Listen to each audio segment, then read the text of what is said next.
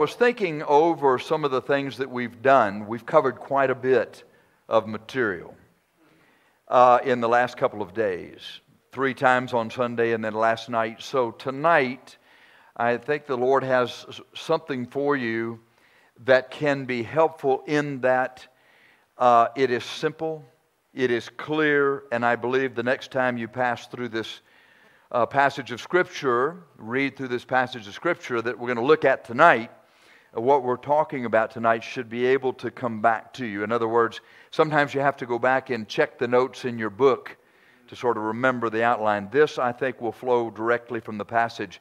And because we have been together now three days in a row, it's helpful to have something that is just alone, I think, by itself, uh, a, a, an instruction that helps us take what we've been given so far and do something with it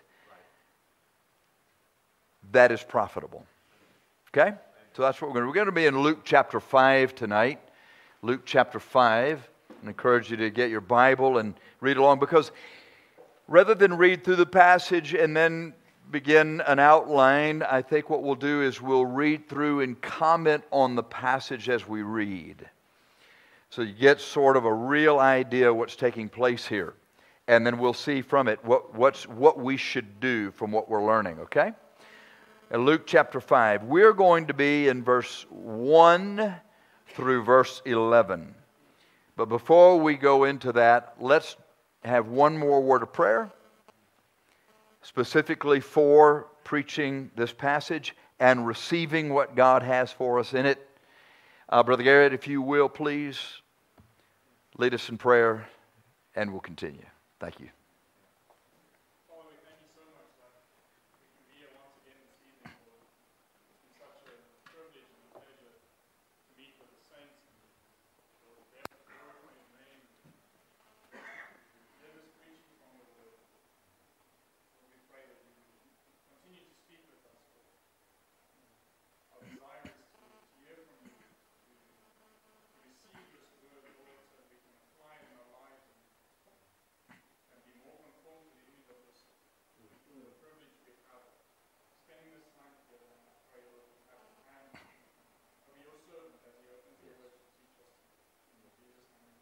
Amen. Amen. I think to make this easier, in case it's not a familiar passage to you, let's read the passage, and then we'll go back through it and talk a little bit about it as we, as we see it unfolding, and then make the point. Luke chapter 5, verse 1, let's read down through verse 11. And it came to pass that as the people pressed upon him to hear the word of God, he stood by the lake of Gennesaret and saw two ships standing by the lake. But the fishermen were gone out of them and were washing their nets. And it entered into one of the ships, which was Simon's, and prayed him that he would thrust out a little from the land. And he sat down and taught the people out of the ship. Now, when he had left speaking, he said unto Simon, Launch out into the deep and let down your nets for a draught. And Simon answering said unto him, Master, we have toiled all the night and have taken nothing. Nevertheless, at thy word, I will let down the net. When they had this done, they enclosed a great multitude of fishes, and their net brake. And they beckoned unto their partners, which were in the other ship, that they should come and help them. And they came and filled both the ships so that they began to sink. When Simon Peter saw it, he fell down at Jesus' knees, saying, Depart from me, for I am a sinful man, O Lord. For he was astonished, and all that were with him, at the draught of the fishes which they had taken. And so was also James and John, the sons of Zebedee, which were partners with Simon. Jesus said unto Simon, Fear not. From henceforth thou shalt catch men. And when they had brought their ships to land, they forsook all and followed him. So now you, now you know this passage. Now you see what t- takes place in the 11 verses of this episode uh, principally in Simon Peter's life, but also in James and in John's life and in the other men that were with them. I suppose Andrew would have been there since he was uh, Simon Peter's brother and also a partner with him in the fishing business. Okay, so we see what's going on here. What I'd like to do now is, is read and walk back through the text and kind of point out a few things that are going on here that are taking place. Watch what happens. All right, so in verse 1, the people have pressed upon the Lord Jesus Christ, right? So there, there's, a, there's a large crowd of, crowd of people there, and he is standing by the lake of Gennesaret. So you can see him on the shore, and you can see this multitude of people have gathered. Now, one of the difficulties is that these that have pressed upon him that are nearby are going to be able to hear him better than those that are a little bit further away because of this. As, and plus, it's also kind of uncomfortable in that position, uh, knowing that there are many people that need to hear what he has to say, but only few who are going to be able to receive it. So, noticing that there are two ships standing by the lake, and the fishermen are not in those ships, they're rather washing their nets. In verse 3, he enters into one of the ships. So you can see, you've probably seen this by a lake. Here, here is the shore, and there's the ship, and so it's just it's just banked there.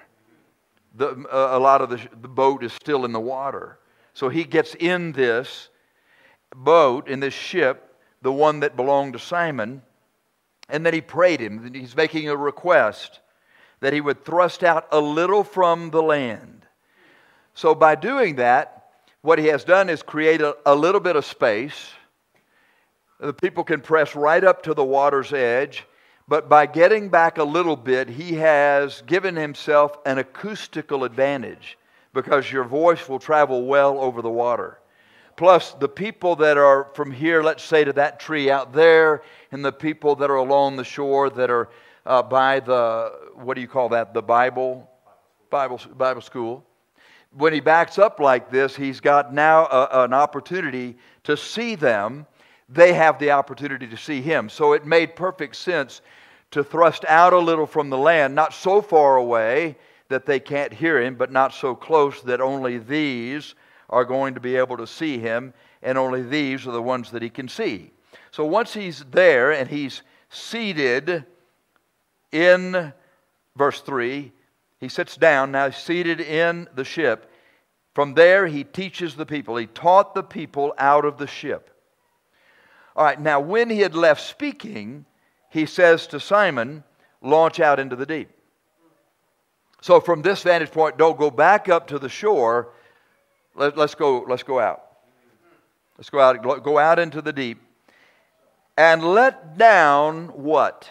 in verse 4 launch out of the deep and let down what? Your nets. How, is that plural? N E T S. Is it the same in, in South Africa as it is in the U.S. that the S on the end of that makes that a plural word? I'm just kidding. I'm just kidding you, of course. Yeah. Most of the time. Okay. I just want to be sure. Let down your nets for a draft. All right, now Simon answering said unto him, You may know a lot about the subject that you've been teaching these people, but I doubt very seriously you know much about fishing. Uh, this, this is the attitude. Simon answering said unto him, Master, we've toiled all the night and have taken nothing. You know, kind of like this is a ridiculous request. We've been fishing all night. We're washing our nets now why would you ask her to go back out where we've been unsuccessful and fish again, right? I mean, you see that in the attitude? Nevertheless, right? At thy word, right? Kind of like, because you said so. I will let down what? What? In verse 5. The net that's not what he told him to do. He told him to let down the nets.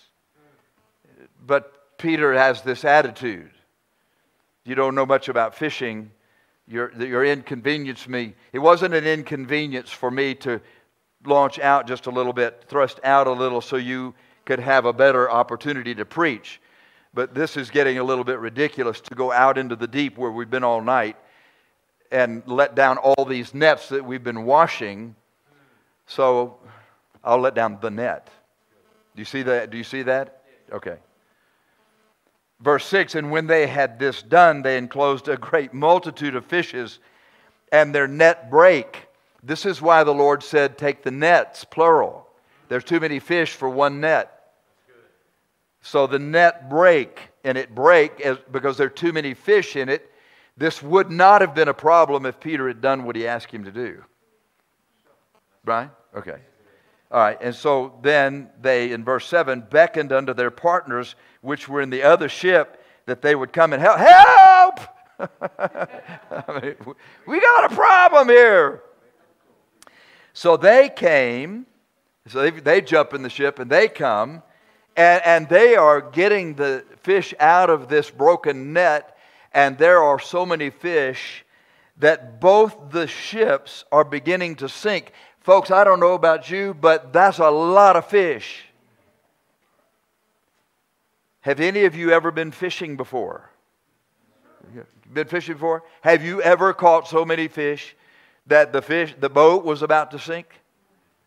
This is not a boat, this is a ship. That's a lot of fish. That's a lot of fish.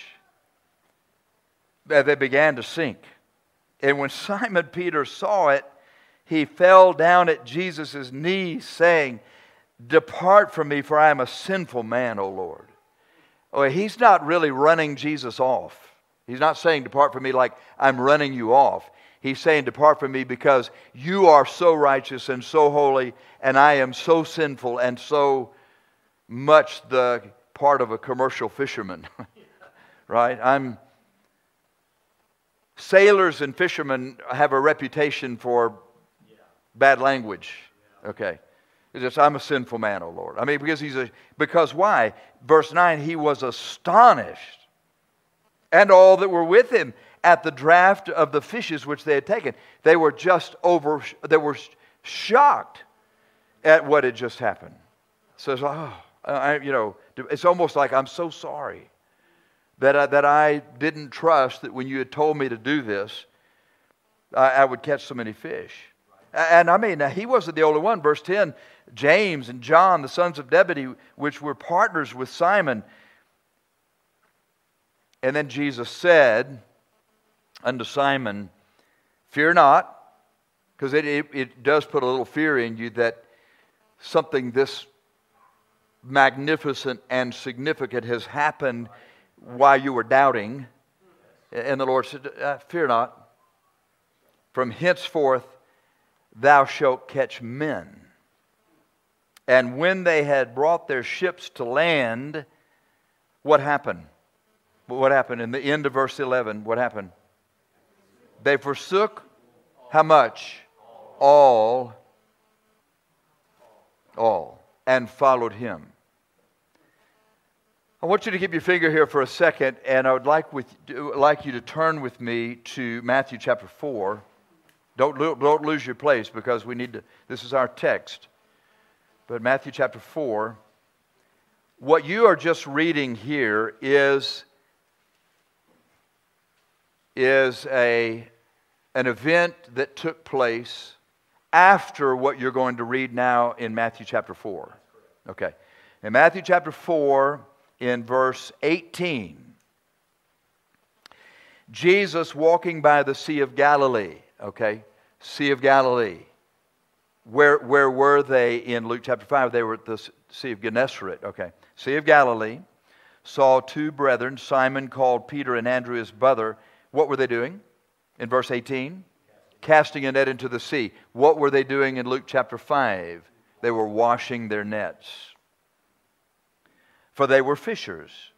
And he saith unto them, Follow me, and I will make you fishers of men. Going to ask you a question.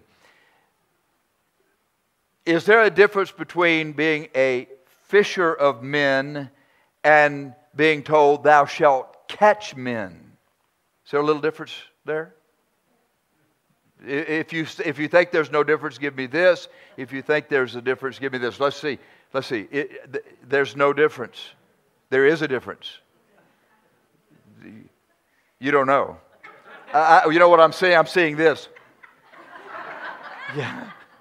That's a safe bet because you don't know which way I'm going. I will tell you, there are times that I have gone fishing that I did not catch fish.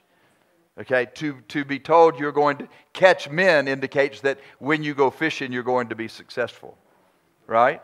Okay, just little point. Not, not, not a big deal, but just a little point. I'll make you fishers of men. And they straightway did what in verse 20? They left their nets and followed him. Did they forsake all or did they just leave their nets? They just left the nets. They did not forsake all, they just left the nets. All right. And going on from thence, he saw other two brethren, James the son of Zebedee and John his brother. Where were they? They were in a ship. In Luke chapter 5, both of the ships were unoccupied. And they were with their father, and they were mending their nets. They weren't washing their nets. And he called them, and immediately, what did they leave? The ship and their father. They didn't leave all, but they left the ship and their father and followed him. Well, you can see that they actually had gone back to the nets because they'd been fishing the night that Jesus showed up, correct? So, so, so the only reason that I'm mentioning to you the difference between Matthew chapter 4 and Luke chapter 5 is this Luke chapter 5 is a subsequent event and it had a more profound effect on them because at this point they just forsake it all and follow him. It's a lot like us that when you first come to the saving knowledge of the Lord Jesus Christ, you, you, you, go along with Him, but there's still some things that you're involved in that you, you, you're doing. And as you walk along with Jesus Christ and mature, there are a few things that you used to do you're not doing anymore. Is that correct? So, this is what's going on in the disciples' lives that they, they were following him, but you know, they'd gone back to the nets, and now they've had a subsequent experience with Him that has prompted them to just forsake it all and follow Him. So while they're still messing around with their fishing nets, they're fishing for men, but now they forsake all, they're catching men. Do you notice? And that's, it, that's the way it is with us in our Christian life. You start out just kind of with small commitments to the Lord, small changes in your life, but over a period of time, these changes become more and more significant. Is that not so? So I, I, I, point that out tonight because look, we've got people here that are that still have, and so and so so the point being very simply is that you wouldn't expect so much early on as you do a little bit later on. Correct? Okay. Now going back to our text in Luke chapter five.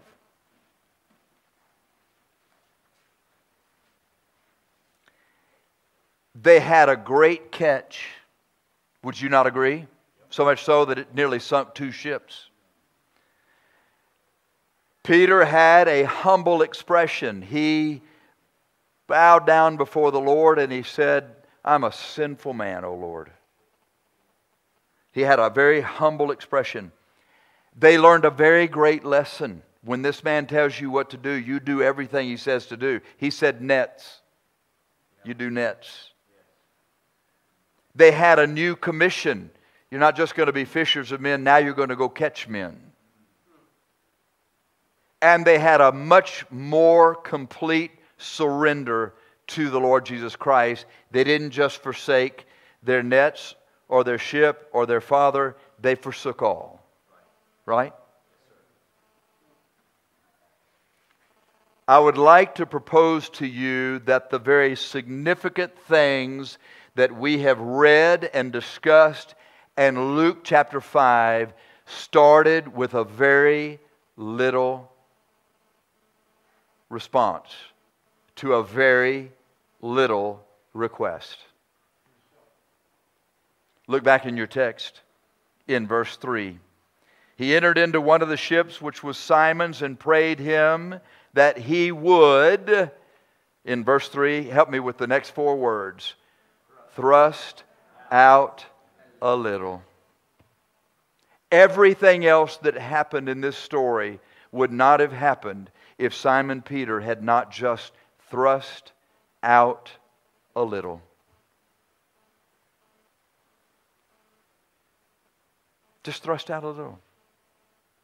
A, a, very small thing. Before, before he launched into the deep, before they had a great catch of fish, before they had a commission to catch men, he just had to thrust out a little. Just thrust out a little. And he did it. Do you understand? Do you understand? In this episode, when Jesus Christ is in that ship, and Simon is right here by the ship. I suppose he had to, to thrust it out a little. He had to probably push it, dislodge it a little bit from the shore, maybe lift an anchor or however it's there, and just let it go out a little like that. There's an entire multitude of people, kind of like you are tonight. Sort of, it's kind of like I'm here, and then there you are from side to side along the shore of the lake. And to nobody else that was there, he says, thrust out a little and, and so Peter is sitting there in the ship with the Lord. And it seems that there were some other folks that were there with him because those that were with him, the Bible says, it probably helped him get that ship dislodged. And they're, they're sitting there. Everybody is hearing. Peter hears everything that Jesus Christ is saying, just like you're hearing everything that I'm saying here. But I'm going to tell you, tonight, Jesus Christ is in this room. Right? Where two or three are gathered together in my name, there I am in the midst. Well, we're a whole lot more than two or three. And tonight, while this is all going on, the Lord has, in a very unique way that I cannot explain, through the Holy Spirit, shows up and He says, I want you to do this. And I want you to do that. And I want you to do the other thing. And I want you to, because you've heard a lot of things in this preaching now through the third day that you can do. You can receive the Word of God. You can know the fear of God. You can obey the will of God. You can do the work of God. You can follow the man of God. You understand that those are five things in one sermon that, that you're given to do. You can be fitted in the body, compacted in the body, working in the body. Those are a lot of things that you can do. Uh, you can, you can, you can uh, keep the unity through the bond of peace and the bond of faith and the bond of trust. There's a lot of things to do, but I think there's one thing in, in, in these three, now three days, that there's one little thing that the Lord wants you to do. Not, not so many big things. Don't lose the notes of the sermons that you've heard. But, but, don't, but don't fail to do the little thing that Jesus is speaking to you personally about while everybody else is hearing all of this that will then allow you to go deeper, go further, go more for the Lord Jesus Christ. If you don't do the little thing, the big thing never comes. Just thrust out a little. Sometimes what happens in something like this, particularly if you're young, you're just like, I want to preach. I want to start churches all over South Africa. And I want to do great things for God. You'll never do great things for God if you can't do little things for God. Just be obedient in the little thing. That, that, that, that, you know, when you go back through and, and you meditate on the, on the sermons and you meditate on the time of fellowship, God no doubt has spoken to you. If you've come to hear from God, God has spoken to you. Don't miss that little thing. You'll never go deeper. You'll never go further if you don't just thrust out a little from the land. That little thrust is a big deal. It's a really big deal. Uh, uh, uh, uh, and, it's, and it's just it's just for you. I, I know in my own life when I've gone just like you are in conferences and I'm sitting where you are and I've prayed and asked God, there's always this something, just one and I'm like, wow, thank you so much. We had a missions conference, and I had preached this message, well, a, a similar message. It's this text, it's a little bit different message, but generally the same thought. be listening for that one thing. And I, I'll tell you, when the man spoke it, it wasn't, it, it was one of the missionaries, it was not the guest preacher. And he said something, it just like, boom. I thought to myself, I, I don't even know what to say about what I just heard. But I've had time to meditate on it and consider it, and I'm thinking that was a thing God wanted me to hear that was just for me, and He wants me to act on that little thing. Yeah, just that, just that little thing. Just that little thing. I remember now back in my life of beginning to follow the Lord. You know how it started at midnight in my house in September of 1986 when the Bible fell open to the longest chapter in the entire Bible. and God and I had a long evening where He was showing me my life. I began to read the Bible. We were in the Methodist church at that time, okay, when that was going on. But now I'm reading the Bible, reading the Bible, studying the Bible, and, a curious thing has happened. I go to church one Sunday and the pastor of our church stands and he takes a text, and I'm, I'm looking at the text, and I'm familiar with the text, and I'm like, oh, this is dynamite. Wow, he's got such a great opportunity to preach the gospel, and no doubt there are lost people in this congregation. And he gets up and it's blah,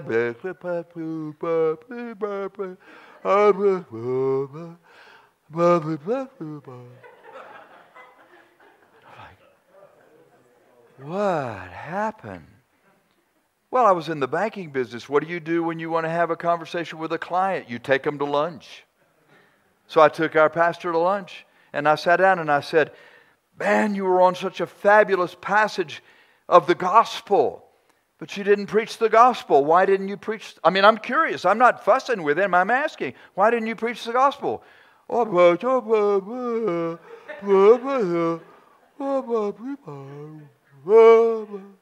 Theological stuff. I'm just like, I don't understand. This was such a plain passage on the gospel for people to get saved. Why didn't you preach that? Now, eventually, here's what he said If I had preached that text that way, half the people in this church would leave, and then who would, who would be here to pay the bills? Wow. I, I said, You know something? That's an honest answer. And I appreciate you giving me an honest answer, but that's not an acceptable answer. We won't be back next week. But you have to understand something. I was teaching adult Sunday school in that church. Our social friends and church friends were in that church. If you've done any personal work, and you ask people about their salvation and you find out where they are, but they're in a church that's dead and dying and they continue to stay, you're like, why do you stay? Well, that's where all of our friends are. Uh, all right, so we got some family that go there. I had all that. But we weren't back there the next Sunday. We went to a church that's just, listen, two blocks down the street to the Baptist church. Just thrust out a little. That didn't do much. We didn't go far. Just thrust out a little. Three weeks later, my wife got saved there. You know, that wouldn't have happened if we hadn't just thrust out a little. Wasn't a big move. Now, now, as I've mentioned to you, about two years later, two and a half years later, the Lord said, Okay, now I want you to go from Beeville all the way to Florida to Bible college. Launch out into the deep. Right? So we went out into the deep. Uh, as I told you, my wife went kicking and screaming, but she went. yeah. She was astonished, but we went. And you know, after a little while, uh, we, we were catching men. And the next thing you know, there's a we come back to Beeville where we'd been, and now now there's now we're pla- we're we're there with a group of people, and a church has started, and and there are people getting saved, and there are people getting baptized, and there are people going off to Bible college. None of that would have happened if we hadn't just, do you get it? Just thrust out a little. You know, one of the, one of the most heartbreaking things, and I, I speak to, to some of you who perhaps may be younger or maybe zealous and you've really gotten kind of fired up. I'm not the kind of person that, that I'm not one of those kind of preachers that people generally get fired up after hearing because I'm not, I'm not trying to intimidate you or persuade you. I want the Holy Spirit to do that. I just want to feed you. Okay. But, but you may, in spite of me, might be fired up about doing something for God. One of the most heartbreaking things for people that are in the ministry is what I call bottle rocket Christians. Do you know what a bottle rocket is? Uh, it, it, yeah, it's a fire. It's a type of firework. It, so it looks like a firecracker. Is that what you call them? Firecracker. It's got a big stick on it like that, and you light it in the way that the powder is inside of there. It goes up like this, and when it gets to the top, it goes pow. But then what happens?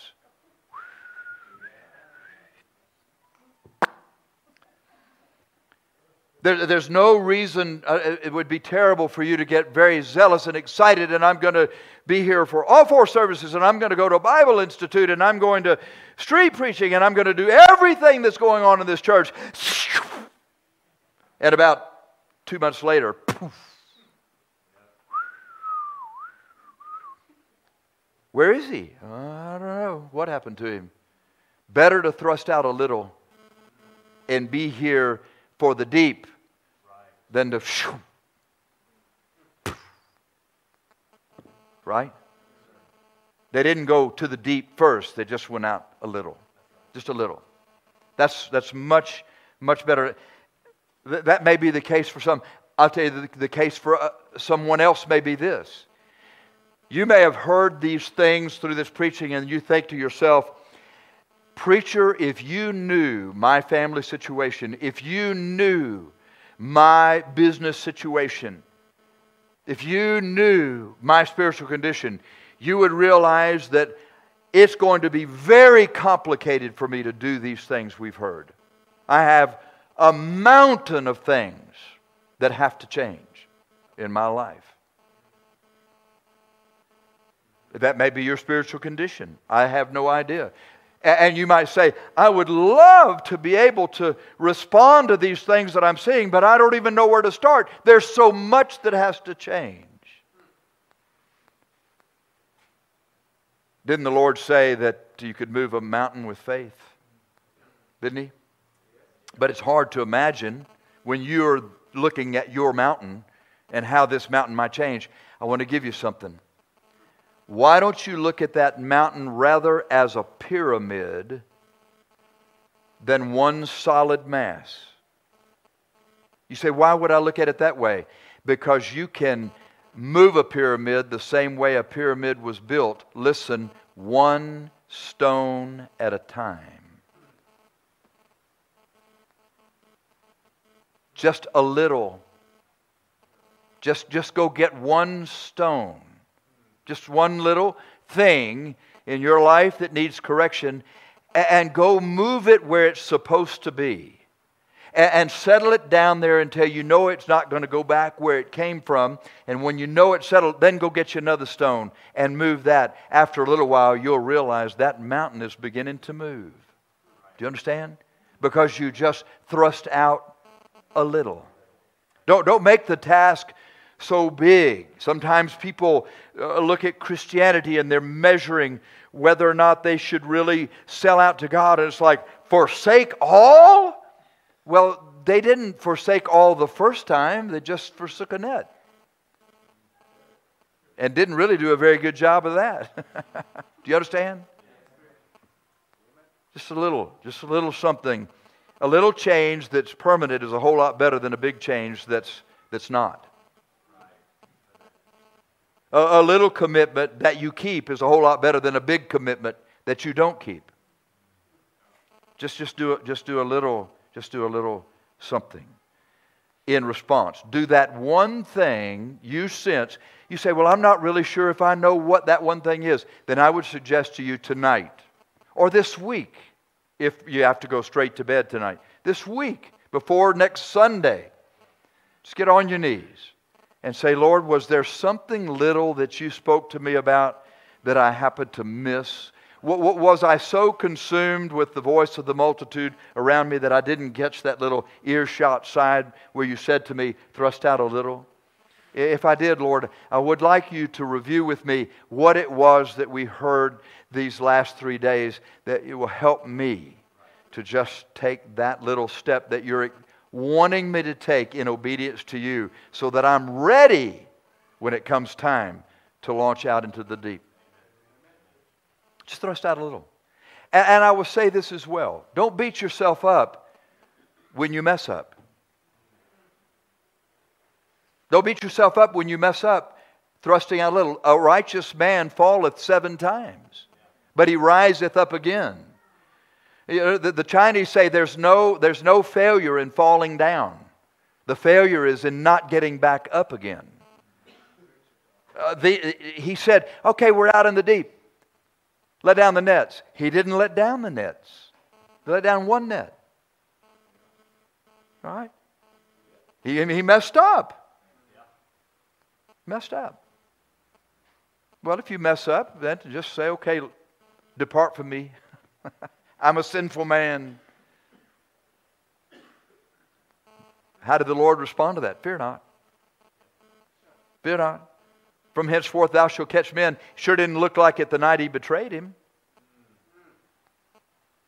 Yeah, I mean, it didn't get better. Got a little worse as it got a little deeper. Right? And the Lord came back. He didn't fuss all about him. He just said, Hey, I want to ask you something, dude. Do you love me? I love you. Okay, feed my sheep. And man, when Acts chapter 2 came, that man was ready to catch some men. And 3,000 souls were added to the church that day. Woo! I think the Lord made good on his promise. See, you don't realize that just doing that little thing that he's asking you to do now could lead not only to a little deeper walk with Him in the near future, but after a few more mistakes and a few more lessons and a few more learning opportunities, that big thing you'd hope to do now. You get to do it later. If you just thrust out, just thrust out a little. Right? Just a little and recognize when you start going out there in your better walk with the Lord Jesus Christ, you're not going to be perfect. You're going to make mistakes. I had a young lady, we have, we've got a girl that grew up in our church. You, you say, How long has she been there? Since nine months before she was born. when she was born, the fourth child of her mother, her father left for another woman, and her mother raised her as a single mom and the other children. But she's been faithful in church and she's paid attention like you're paying attention. And she came to see me in my office the other day. Now she's 20, 22 years old. She's 22 years old. And, I was like, well, I'm so glad to see you, but why are you here? And she said, Listen to this. I have come to seek counsel for decisions I'm making. I'd rather do that than come in here to seek help for mistakes that I've made. Is that not profound? That's really, really good.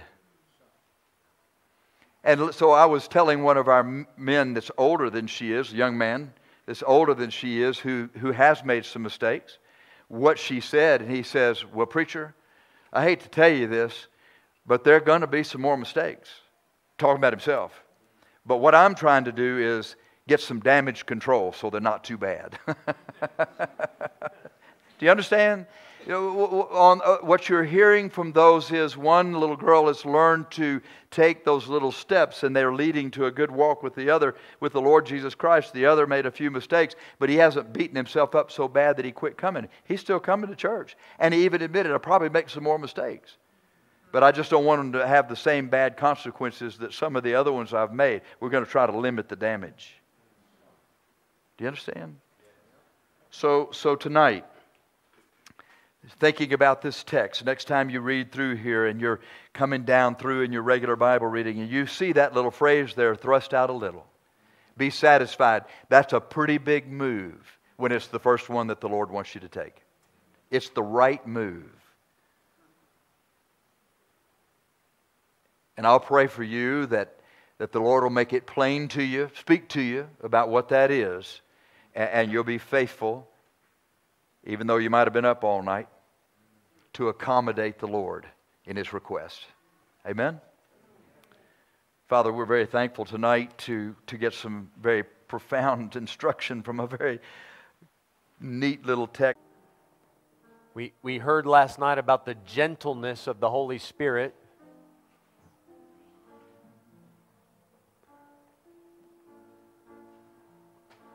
What is that one little thing?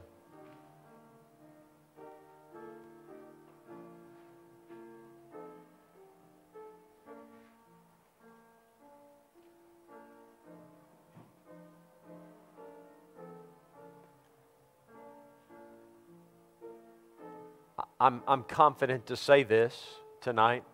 I think some of you this week, you have accomplished that one little thing. And, and I'll tell you how. It, it is not the cultural norm, and you know this, to come to church service after service after service after service. Some of you probably have workmates friends, family, when you told them you're going to church on a Monday and a Tuesday, they thought you were out of your mind. But the Lord said, just, just thrust out a little. I got some things I want you to hear. And, and you took that step. You know what he's going to say next? All right, let's take this a little further. Get your nets. Now, see, you're at the service, and now the Holy Spirit's saying, All right, grab your nets. Don't try to rationalize your way through and go, well, you know, that, that, that doesn't really seem to make sense. Do it by faith. You heard him say it. Take that step. Say, preacher, I tried that and it didn't go so well. I let the Lord down. So did Peter. You're in good company.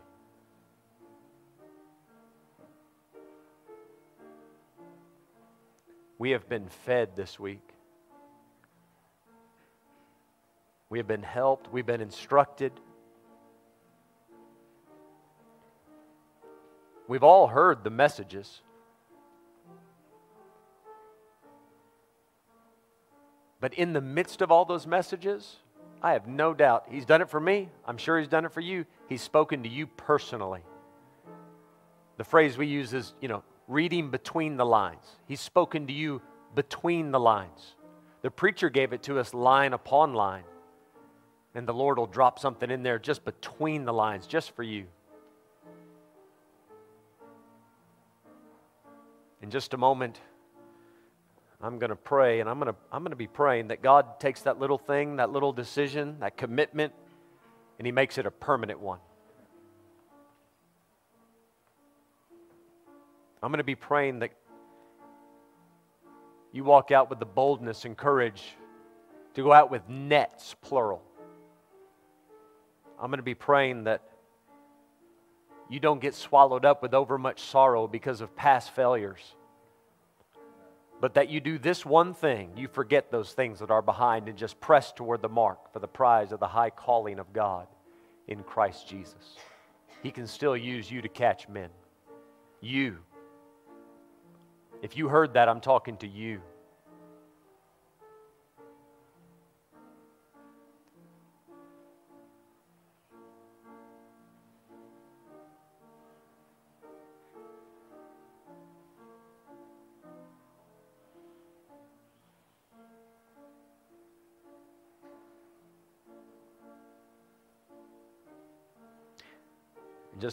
Few minutes, we'll have plenty of time to fellowship with each other.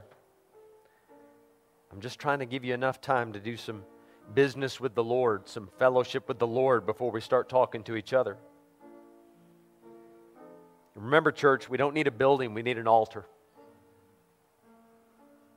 That place to do business with God.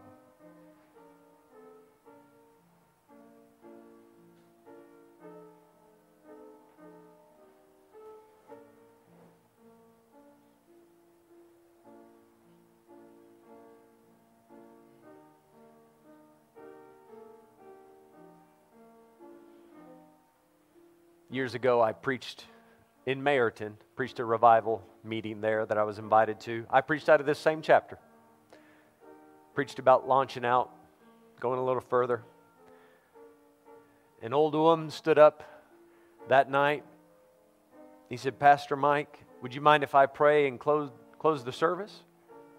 I thought it was an odd request, but I said, Sure, go ahead. He prayed, and after he prayed, he broke down in tears and he testified to the church, tears running down that man's face in his 70s. He said, That's the first time I've ever prayed in public. But God told me to, to go just that little further, to, to launch out into, the, into that deep water. It was a little scary for him. He said, I just wanted to say that I'm filled with joy because I did what the Lord told me to do. That's it. One, one step. Just that one thing.